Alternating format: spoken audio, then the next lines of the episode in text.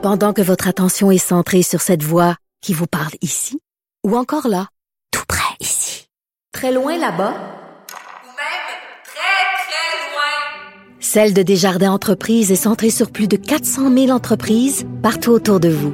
Depuis plus de 120 ans, nos équipes dédiées accompagnent les entrepreneurs d'ici à chaque étape pour qu'ils puissent rester centrés sur ce qui compte, la croissance de leur entreprise.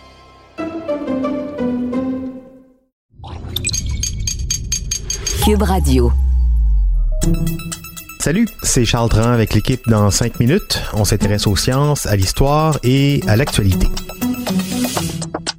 Aujourd'hui, on parle d'eau de Javel. C'était déjà un produit vedette du ménage, mais là, quand même, hein, on désinfecte nos chez nous plus que jamais. Et l'eau de Javel est souvent citée comme produit recommandé des fois à tort par des politiciens dangereux. Mais c'est vrai, l'eau de Javel en usage ménager, c'est un puissant virucide. Il tue les virus en les oxydant, un peu comme le fer qui rouille par oxydation. L'eau de Javel tue les virus. L'eau de Javel tue aussi les bactéries, les moisissures et son action désinfectante est tout aussi appréciée que son pouvoir blanchissant.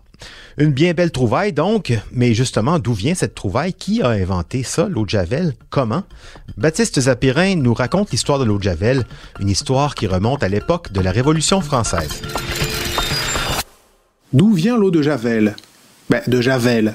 Oui, l'eau de Javel tire son nom de l'ancien village français où elle a été inventée. Ce village, un modeste hameau, hein, s'appelait donc Javel, mais ça s'écrivait avec deux L et E à l'époque, à la fin. Nous sommes en 1784, et cinq ans avant la Révolution française, on fait donc la Révolution du ménage. Cette année-là se monte une manufacture de produits chimiques près du moulin de Javel. Pour l'anecdote, c'est une manufacture qui appartenait à l'origine à des nobles proches du comte d'Artois, le frère de Louis XVI. Oui, c'est lui qui a fini guillotiné en 1793. Bref.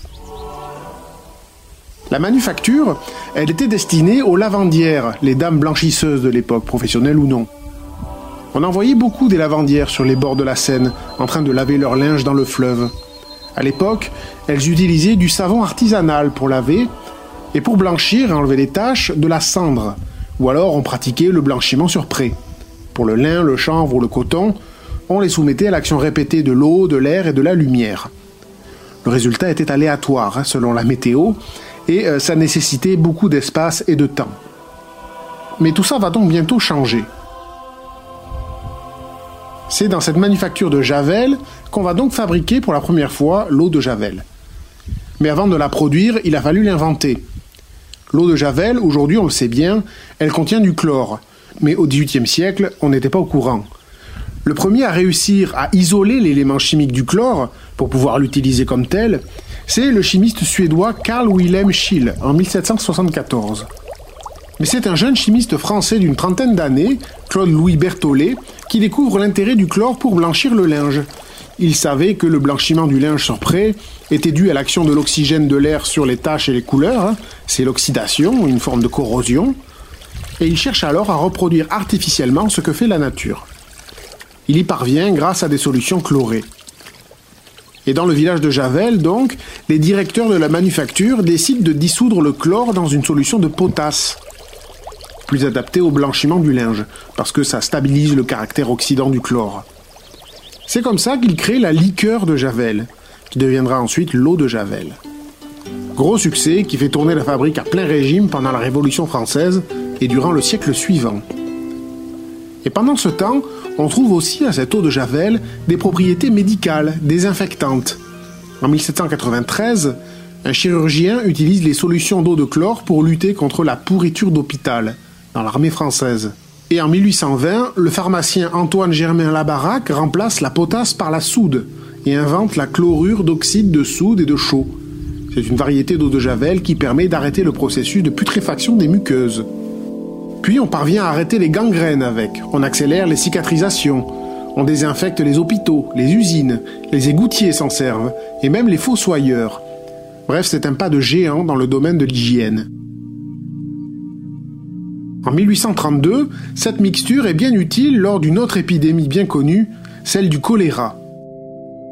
Aussi, en 1845, en Autriche, on réduit presque à zéro le taux de fièvre puerpérale chez les femmes qui viennent d'accoucher. On y arrive en faisant se laver les mains aux médecins avec des hypochlorites.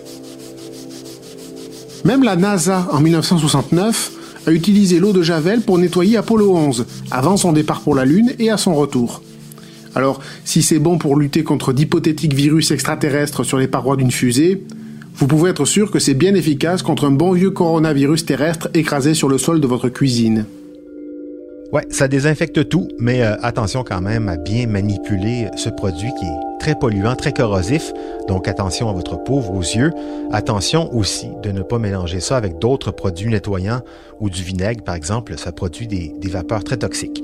Enfin, petit rappel, hein, l'eau de Javel, ça désinfecte, ça blanchit les taches de couleur, mais ça ne nettoie pas, ça n'enlève pas le gras, la poussière, la saleté.